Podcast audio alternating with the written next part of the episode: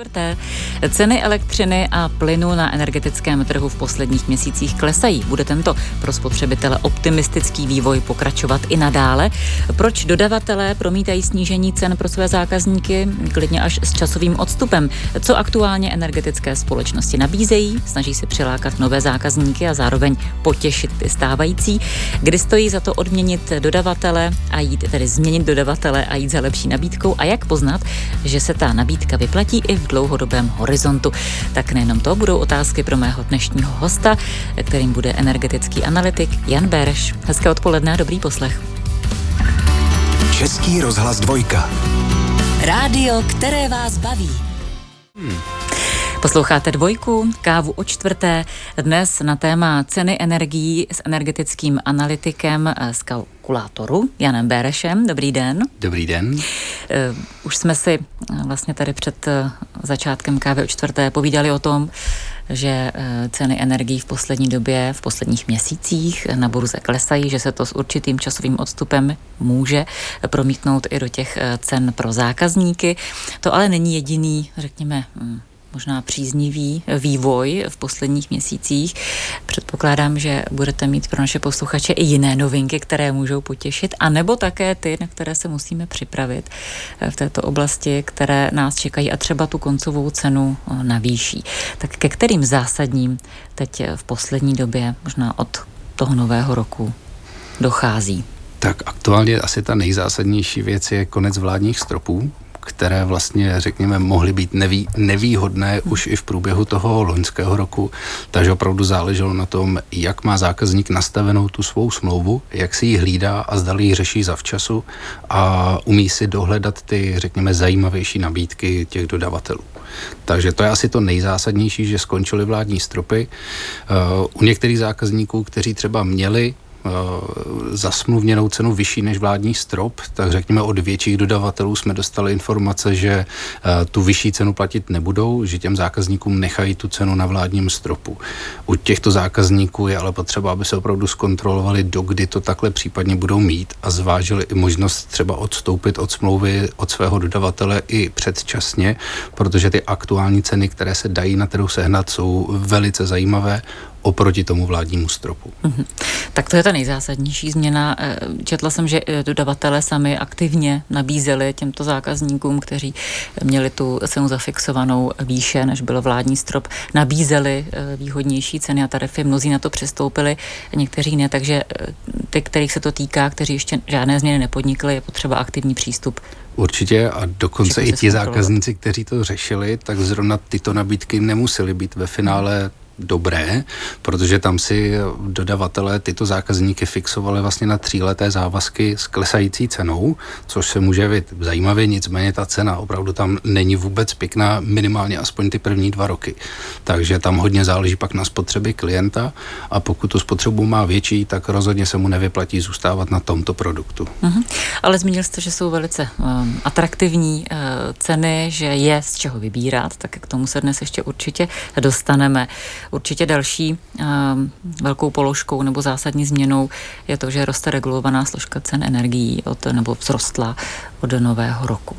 Já bych to spíš nazval vrátila se, protože jen některé z těch položek byly, řekněme, navyšované. E, jiné poplatky se naopak vrátily, které byly odpuštěné na to, řekněme, nejhorší možné období v rámci té energetické krize. E, otázka je, jak se vlastně zachoval energetický regulační úřad ve spolupráci s vládou ohledně, řekněme, těch podnikatelských odběrů a něco jiného pro domácnosti. Protože u těch domácností tam, řekněme, ten růst těch cen distribuce mohl pokrýt pokles cen v rámci té obchodní ceny, ale zase je to opravdu individuální, že pokud zákazník měl třeba zafixovanou nějakou předkrizovou cenu, která mu bude končit, řekněme, až v průběhu tohoto roku, tak tady opravdu nedojde k narovnání nebo k, řekněme, k vyrovnání těch rozdílů, ale naopak tito zákazníci si určitě výrazně můžou zdražit. Zase záleží podle spotřeby. Takže u zákazníků, kteří třeba měli ten vládní strop, tam vlastně nemusí se bát nějakého výrazného zdražování. Naopak, pokud se jim podařilo zafixovat si cenu třeba nižší, než je o dvanáct set korun včetně D P H nárůst těch cen za distribuci, tak tam mohli si dokonce, nebo mohou si dokonce polepšit v rámci fakturace v následujících letech. Mm-hmm. Dostaneme se ještě k té regulované složce energií. Pak se vrací některé poplatky, to už jste sám naznačil, které byly odpuštěny na tu dobu energetické krize. Které to jsou? Tak ten asi nejvýraznější, to je poplatek za obnovitelné zdroje. Bez D P H je to necelých pět set korun, včetně D P H je to bez koruny šest set korun za každou spotřebovanou megawatt hodinu. Tady je ten vlastně asi největší. Kolik megawatt hodin, ten běžná domácnost? Záleží, pokud to je domácnost, co má třeba běžná bytová spotřeba v panákovém bytě, kde ta spotřeba je jedna, dvě megawatt hodiny, tak tam opravdu to udělá v tom ročním vyúčtování nárůst zhruba o nějaké dva a půl tisíce. Mm. Kdežto domácnosti, které i tou elektřinou vytápí, tak tam to může být v řádech i desítek tisíc korun. Co to vlastně je za poplatek? Jenom připomeňme, proč ho vlastně platíme. Tak, protože jsme se zavázali v rámci Evropské unie k tomu, abychom, řekněme, se oddalovali od těch fosilních paliv a začali přecházet na ty čisté, zelené zdroje. To v rámci Evropského Green Dealu. Nejenom Green Dealu, hmm. ale obecně, jakoby, že chceme se, řekněme, odtrhnout od těch fosilních paliv, jako je zemní plyn, a, nebo pardon, a, ropa, uhlí a tak dále a na základě toho nahradit tyto zdroje něčím jiným. A to je pro nás v rámci Evropy aktuálně sluníčko, vítr a tyhle, řekněme, čistější, zdravější zdroje, a, na základě kterých pak můžeme vlastně mít neomezené uh, vlastně zdroje k tomuhle z tomu mm-hmm. produktu. Čili uh, reálné ceny, když to řeknu hodně laicky, energií klesají, ale zase vzrůstají uh, jiné poplatky v té koncové ceně. To znamená, z vašeho pohledu, uh, ta cena pro ty koncové zákazníky kle- stoupne, klesne, bude v podstatě stejná? Tak, co se týká té distribuční položky, tak ta bude výhledově spíše stoupat. Může to být i v řádech desítek procent. E, nicméně je to z toho důvodu, že potřebujeme tu aktuální síť, jak ji máme nastavenou, tak ji musíme aktualizovat, posilňovat tak, aby pokud se budeme zbavovat právě těch uhelných zdrojů, které tvoří podstatnou část toho našeho zdroje, co si tady vytváříme, tak budeme muset případně být ne vývozci, ale dovozci té energie a proto musíme mít ty propojené sítě s okolními státy a musíme je posilnit a bohužel to se bude týkat právě nemalých investic a ty finanční prostředky se na to budou muset někde sehnat. Jan Béreš, energetický analytik, je hostem dnešní Kávy o čtvrté na Dvojce. Ceny energií, naše téma. Ptejte se, pokud máte otázky, na e-mailu dvojka zavináč rozhlas tečka cz. Káva o čtvrté. Vaše každodenní inspirace. Dnes s Terezou. Ceny energií dnes probíráme v Kávě o čtvrté na Dvojce s energetickým analytikem Janem Bérešem. Pokud se jako spotřebitel dívám na internetu a sleduju jako opravdu like ceny energií, tak na mě vyskakují různé optimistické články, že ceny energií na burze v posledních měsících klesají a tudíž očekávám jako zákazník, že minimálně nebudou ceny energií stoupat, že za ně zkrátka nebudu platit více. Je to správná úvaha? Takhle ten trend takový v tuto chvíli je, jaký bude za rok, to vám nikdo bohužel dneska neřekne, nebo jestli se bude zlevňovat tak moc, jako v tom loňském roce, to je spíše, řekněme, velmi optimistická představa, ale realita bude určitě někde jinde, jak i zmiňují někteří dodavatelé ve svých prohlášení, protože opravdu ten minulý rok byl velmi specifický, kde vlastně ta cena opravdu dramaticky klesla, klesla výrazně víc, než se očekávalo mm-hmm. a proto vlastně teďka ty prognózy jsou, řekněme, takové střízlivější. A určitě to tak rychle, tak moc padat nebude, jako právě v tom loňském roce. My jsme tady spolu před rokem mluvili a určitě se to říkal nějaký výhled na ten minulý rok. Sám sobě jste si řekli, jestli vám ten odhad vyšel, jak se měly ceny energií vyvíjet? Takhle, oni ty odhady většinou bývají spíše takové uh, střízlivější, uh, nicméně opravdu v tom loňském roce ty ceny klesaly v průběhu toho roku dramatičtěji, než se očekávalo. A čím si to jako energetický analytik vysvětlujete, že to nakonec Tam těch vlivů bylo určitě vícero, ale určitě hodně pomohly právě ty teplé zimy, které oproti minulosti jsou výrazně uh, teplejší. Uh, určitě tam byla ta, uh, řekněme, iniciativa získat nějaké nové zdroje, domluvit si ten plyn, řekněme, odinut než z Ruska. Takže v tomto směru určitě mělo vliv na tu cenu právě i to, jak se postaral stát, dá se říct, o ty dodávky z jiných zdrojů a výhledově do budoucna, jak se nasmlouvaly kontrakty v rámci el en gé plynu a podobně. Mhm. Jako zákazník tedy ale očekávám, když je takový optimistický trend, že se mi to promítne v cenách v zápětí, co se takovou informaci dozvím. Někteří dodavatelé reagují pružně, jiní si dávají delší časovou prodlevu, někteří zase říkají, že ceny vlastně snížily už v loňském roce, takže do toho nového roku, do toho aktuálního vstupují s těmi stejnými. Ten přístup je tedy jiný. I proto argumentují dodavatelé, že se vlastně ceny energií nakupují s velkým předstihem.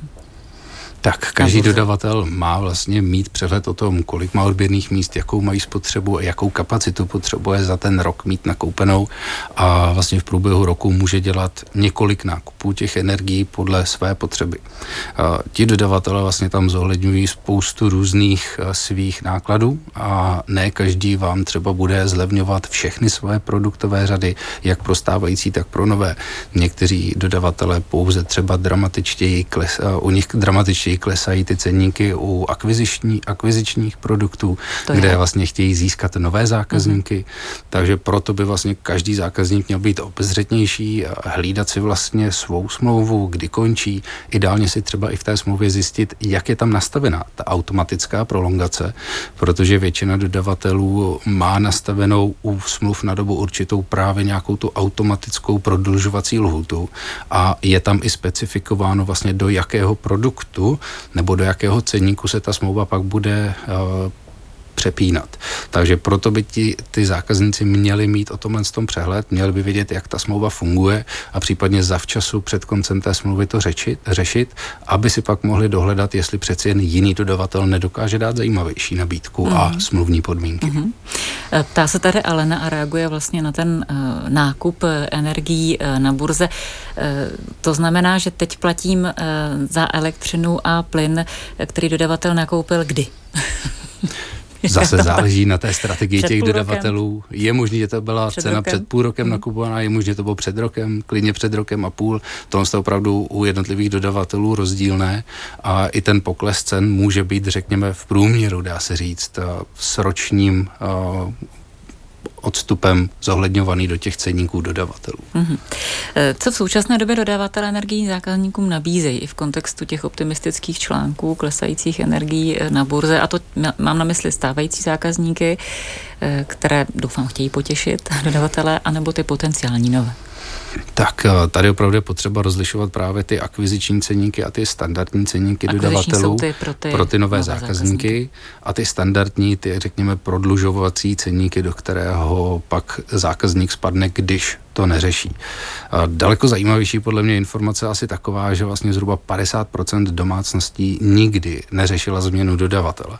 Že to vlastně nechávají na tom dodavateli a tu cenu si nechávají určovat tím dodavatelem vlastně sami a neřeší to. Je to asi informace, která vás překvapuje, možná v kontextu třeba zákazníků. V rámci vlastně těch posledních let, kdy je ta energetická krize, docela ano, protože opravdu ty ceny mohou mít rozdílné ceníky u dodavatelů v řádech i kolem tisíce korun za megawatt hodinu. Takže když se na to podíváte z dlouhodobého hlediska i zpětně, tak i vlastně před tou krizí byly ty ceníky pro ty zákazníky, řekněme, akviziční zajímavější než pro ty stávající a zákazník mohl dlouhodobě třeba za poslední dvacet let třeba zaplatit o desítky tisíc, na těch energiích určitě méně, hmm. pokud se jedná o nějakou, řekněme, malou spotřebu. Hmm. Čili kam se porozhlédnout a jak číst jednotlivé ceníky, o tom budu mluvit s energetickým analytikem Janem Bérešem po další písničce v Kávě o čtvrté od skupiny Slza. No a vy se můžete ptát. dvojka zavináč rozhlas tečka cé zet Káva o čtvrté. Vaše každodenní inspirace. Na dvojce. Ceny energií dnes probíráme v Kávě o čtvrté. Na Dvojce hostem je energetický analytik Jan Béreš. Píše nám posluchačka dotaz. Uzavřela jsem smlouvu na dodávku elektřiny a plynu s fixací na tři roky. Je tedy datum dvacátého čtvrtého desátého dvacet čtyři, takže to jí asi bude ta fixace končit. Nyní jsou ceny o dost nižší a podle smlouvy může dodavatel cenu změnit. Co poradíte? Tak dodavatel může cenu změnit až maximálně v rámci té prolongace. Což takže... znamená? Pokud to klientka nebude mít k tomu říjnu vypovězené, tak klientce se ta smlouva může automaticky prodloužit třeba o nové tři roky do aktuálního ceníku a pak bohužel s tím už nic neudělá. Takže pokud uh, má takhle tu fixaci do toho října, tak měla by to řešit s nějakým předstihem dva, tři, čtyři měsíce, zjistit si nabídky x dodavatelů a ta, která jí přijde na základě její spotřeby nejzajímavější, tak tu si uzavřít. Mm-hmm. Nejlepší období na změnu dodavatele je kdy? Dá se říci, že řekněme v tom období, kdy je nejmenší spotřeba, takže ideálně letní měsíce, začátek podzimu, tam se říká, nebo tam je obecně, řekněme, ta cena u těch dodavatelů nejnižší. Uh, u zákazníků, kterým však končí fixace v průběhu, řekněme, zimních měsíců, tak právě klidně se nebát podepisovat smlouvy s jinými dodavateli právě na začátku toho podzimu, protože dodavatelé většinou mají své nějaké lhuty, jak moc dopředu jsou ochotní s klientem si smlouvu vytvořit a většinou, řekněme, obecně dá se říct, že pokud vám smlouva končí do roka, tak s váma každý dodavatel nemá problém uzavřít smlouvu. Pokud mi běží ještě fixace, ale už teď se mi líbí nějaká cena u jiného dodavatele, vyplatí se odstoupit i za cenu smluvních pokut? Tak tam to záleží na zákazníkovi vlastně, jakou má tu spotřebu a jak je velká ta smluvní pokuta. Pokud je nějaký jednorázový, pokut, jednorázový poplatek tři, pět, deset tisíc, pak záleží vlastně na tom, jakou má tu spotřebu, jak moc by mu to ta nová smlouva s jiným dodavatelem pokryla tuto sankci. Pokud má spotřebu zákazník menší, tam pravděpodobně se to nevyplatí. Mm-hmm. Pokud má větší, tak co to tam je se... větší spotřeba? Větší spotřeba, řekněme, od pět až sedm megawattů výš. U těch malých spotřeb, řekněme, do dvou megawattů, tam se vyplatí spíš si hlídat správně ty konce závazků a řešit to včas s předstihem pár měsíců. Mm-hmm. Ptá se tady Petr, kdy jsou nejvýhodnější ty akviziční smlouvy, tedy ty smlouvy pro nové zákazníky? To bude možná právě v tom období, o kterém jste hovořil? Léto, začátek, řekněme, podzim. Že teďka je taková hodně specifická doba v tom, že opravdu jak klesají ceny i, řekněme, v průběhu zimy, což se standardně nedělo, tak vlastně je to o aktuální nabídce. Nikdo vám neřekne, jaká bude cena akvizičních ceníků třeba v září, proto pokud nějaká ta nabídka aktuální zákazníka osloví a ušetří mu opravdu nemalé peníze, pak se může vyplatit podepsat smlouvu klidně hned. Mm-hmm. Jak dlouhou fixaci doporučujete? Rok, dva, tři? Tak já osobně to vždycky rozděluji podle spotřeby. Pokud má zákazník spotřebu menší, tam bych doporučoval, řekněme, plus minus ty dva roky závazky. U těch větších spotřeb tam ideálně co nejkratší, řekněme půl roku, rok, maximálně třeba ten rok a půl, ale tak, aby ten třeba závazek vycházel před topnou sezónu. To znamená, pokud by nějakému zákazníkovi končila smlouva, řekněme teďka v dubnu, a ještě by se stíhala podat výpověď, tak kdyby se uzavřel smlouvu na rok a půl, tak by mu ta smlouva končila někdy koncem září dvacet pět a tudíž by vlastně novou cenu mohl řešit na tu topnou sezónu dvacet pět dvacet šest, takže tam i tyto faktory zvážit, tu délku toho závazku, kdy přesně by to vlastně končilo, aby to ten klient opravdu řešil v tom letním měsíci včas před koncem smlouvy. Mm-hmm. E, potom skončily vládní stropy, možná má zase cenu dívat se na, na ceníky um, spotové, nebo respektive na ty, které se vlastně odrážejí přímo od cen energií na burze. Říkám tedy já, co jsem se zase dočetla od různých uh, analýz na internetu. Co podle vás, pane Béreši? Spotové produkty mají v sobě velké riziko v tom, že pokud se něco stane na trhu a tu cenu to ovlivní, něco to, uh, řekněme, další Bez. geopolitická hmm. situace uh, a tak dále, takže pokud, nebo ztratí se nějaký další zdroj, podobně jako tomu bylo dříve, třeba jak Francie odstavovala jaderné elektrárny a podobně, nebo Německo, tak pokud by se přišlo o nějaký další zdroj a dramaticky by to zvedlo zvedlo cenu energií, pak první, kdo by zdražoval tyto produkty, by byly právě ty spotové produkty dodavatelů, protože ti by museli zohlednit tu cenu nákupu de facto okamžitě.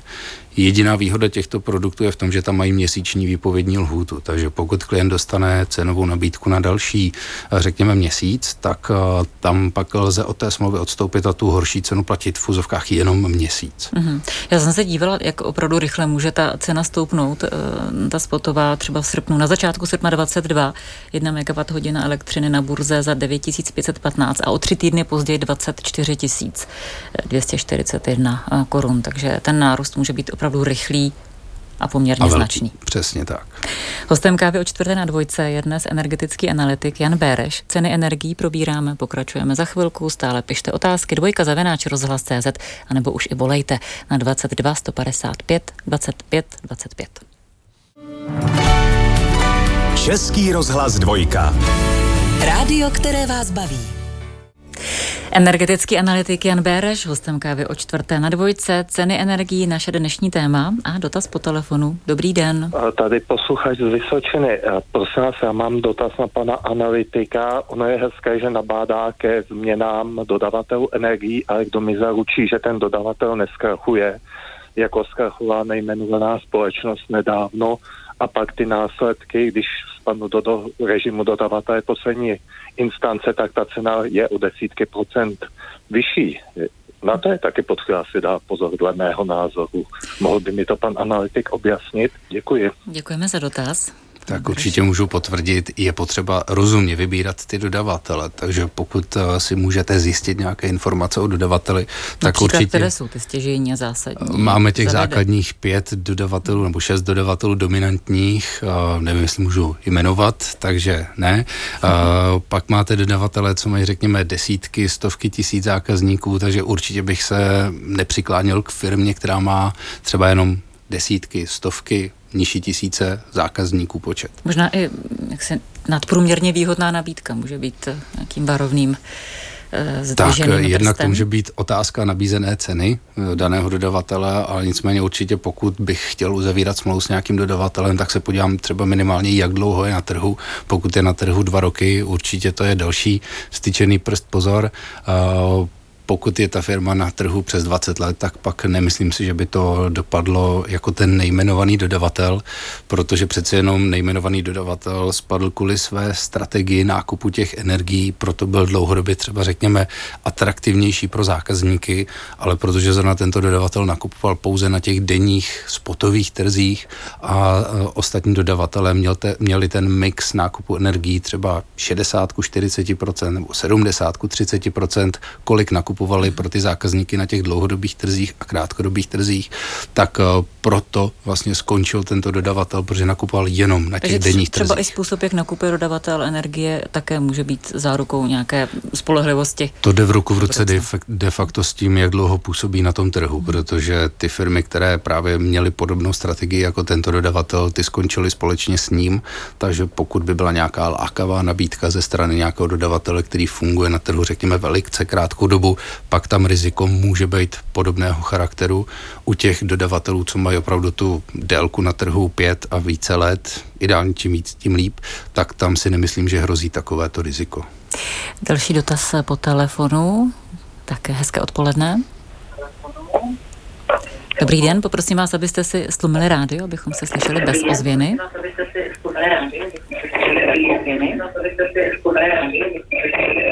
Tak tady se pravděpodobně neslyšíme, tak zkusíme další telefonát. Zatím se můžeme věnovat třeba i distribuční sazbě, to také můžu změnit. Za jakých podmínek, pane Béreši? Tak. Když třeba jsem u té dvoutarifní na jednotarifní nebo na druhou stranu. Tady záleží na charakteru odběru v té dané domácnosti nemovitosti. Protože distribuční sazbu si nemůžete zvolit sama, je to vždycky o tom, na co tu elektřinu používáte. Takže pokud máte elektřinu čistě jenom na vaření, svícení, spotřebiče, pak máte tu základní jednotarifní.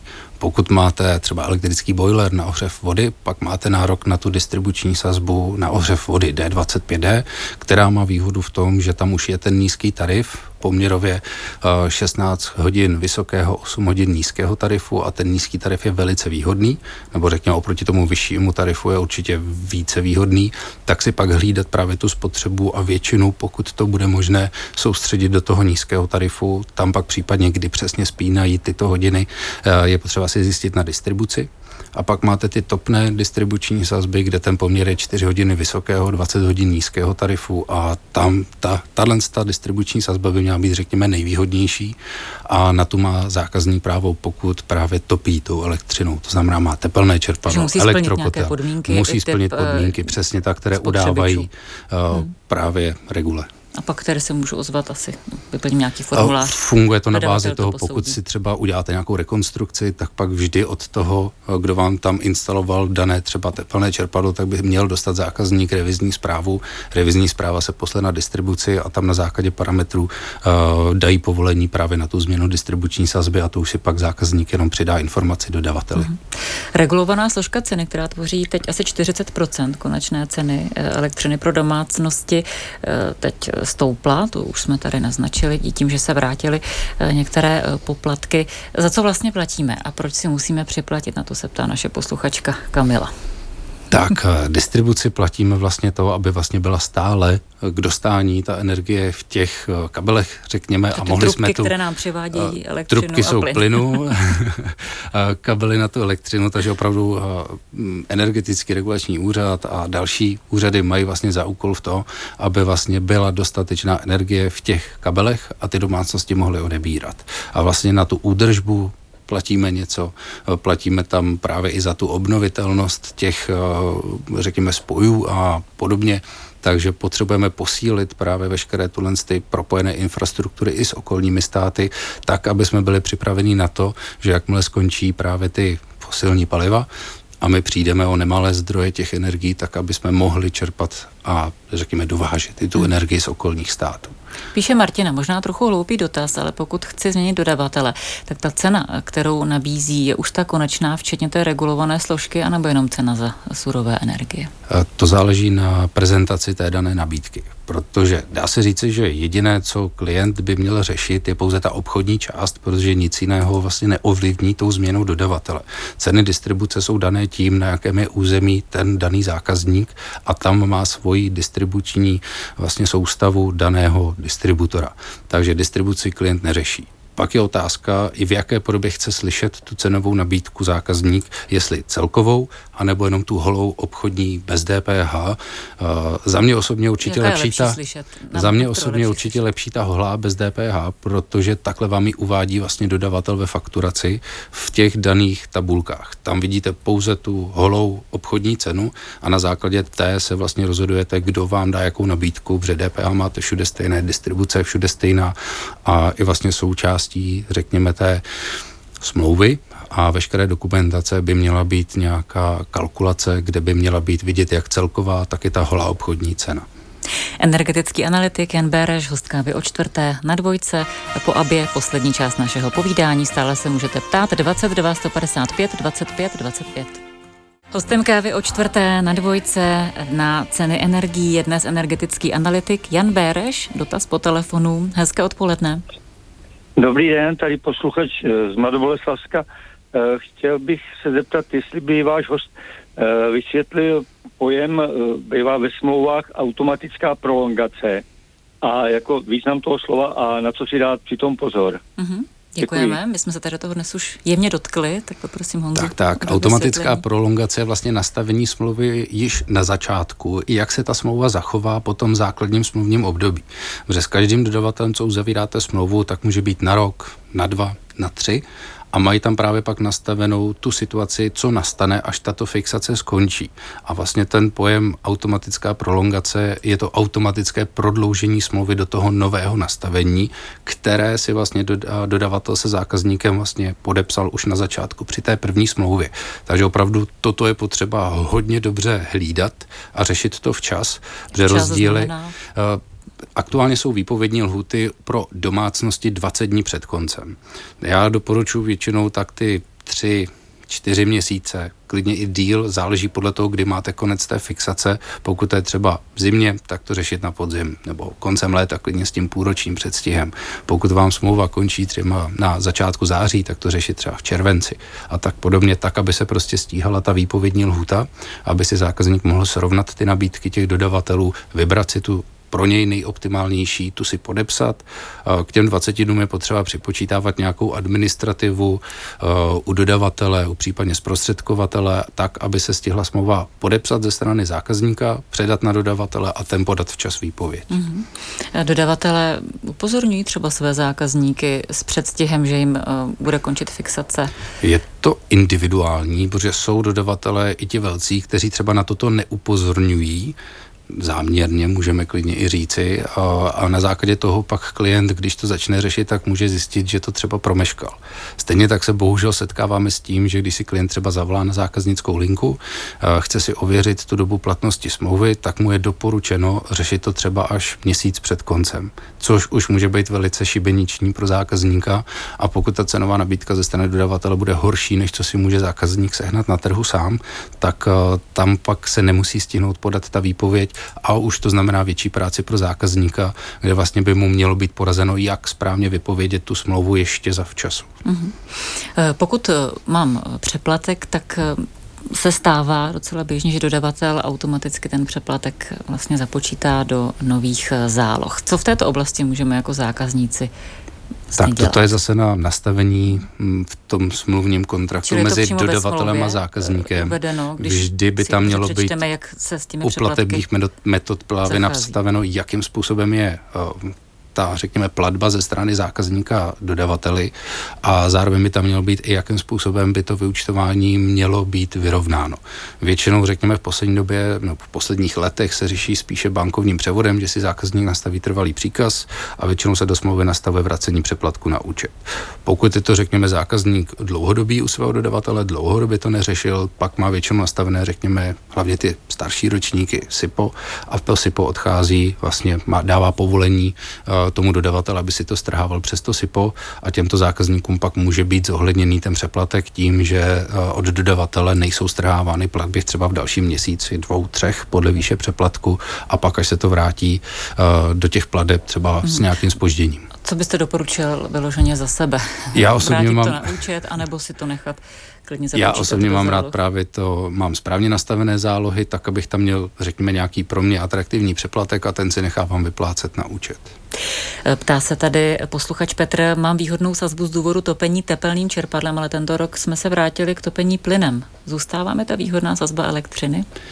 Ano, tam de facto tím, že klient má na té své nemovitosti nebo v tom svém odběrném místě právě nastavenou tu určitou topnou distribuční sazbu, ale jenom ji nevyužívá, protože třeba aktuálně může být cena plynu pro klienta zajímavější, tak a má tu možnost alternativně, alternativního vytápění stále tím plynem, tak může využívat ten plyn a vlastně ta distribuční sazba se mu nemění, mm-hmm. protože na tom odběru je přizpůsobena ta elektřina i pro vytápění. Co rentabilita zapojení obnovitelných zdrojů v naší domácnosti, když třeba chceme jít tímto směrem, nejenom měnit třeba způsob odběru u různých dodavatelů? Určitě může se to vyplatit, nicméně zákazník by v tomto směru měl určitě dbát toho správného propočtu ze strany té firmy, nebo respektive i si srovnat ty jednotlivé firmy, které tuto možnost nabízí.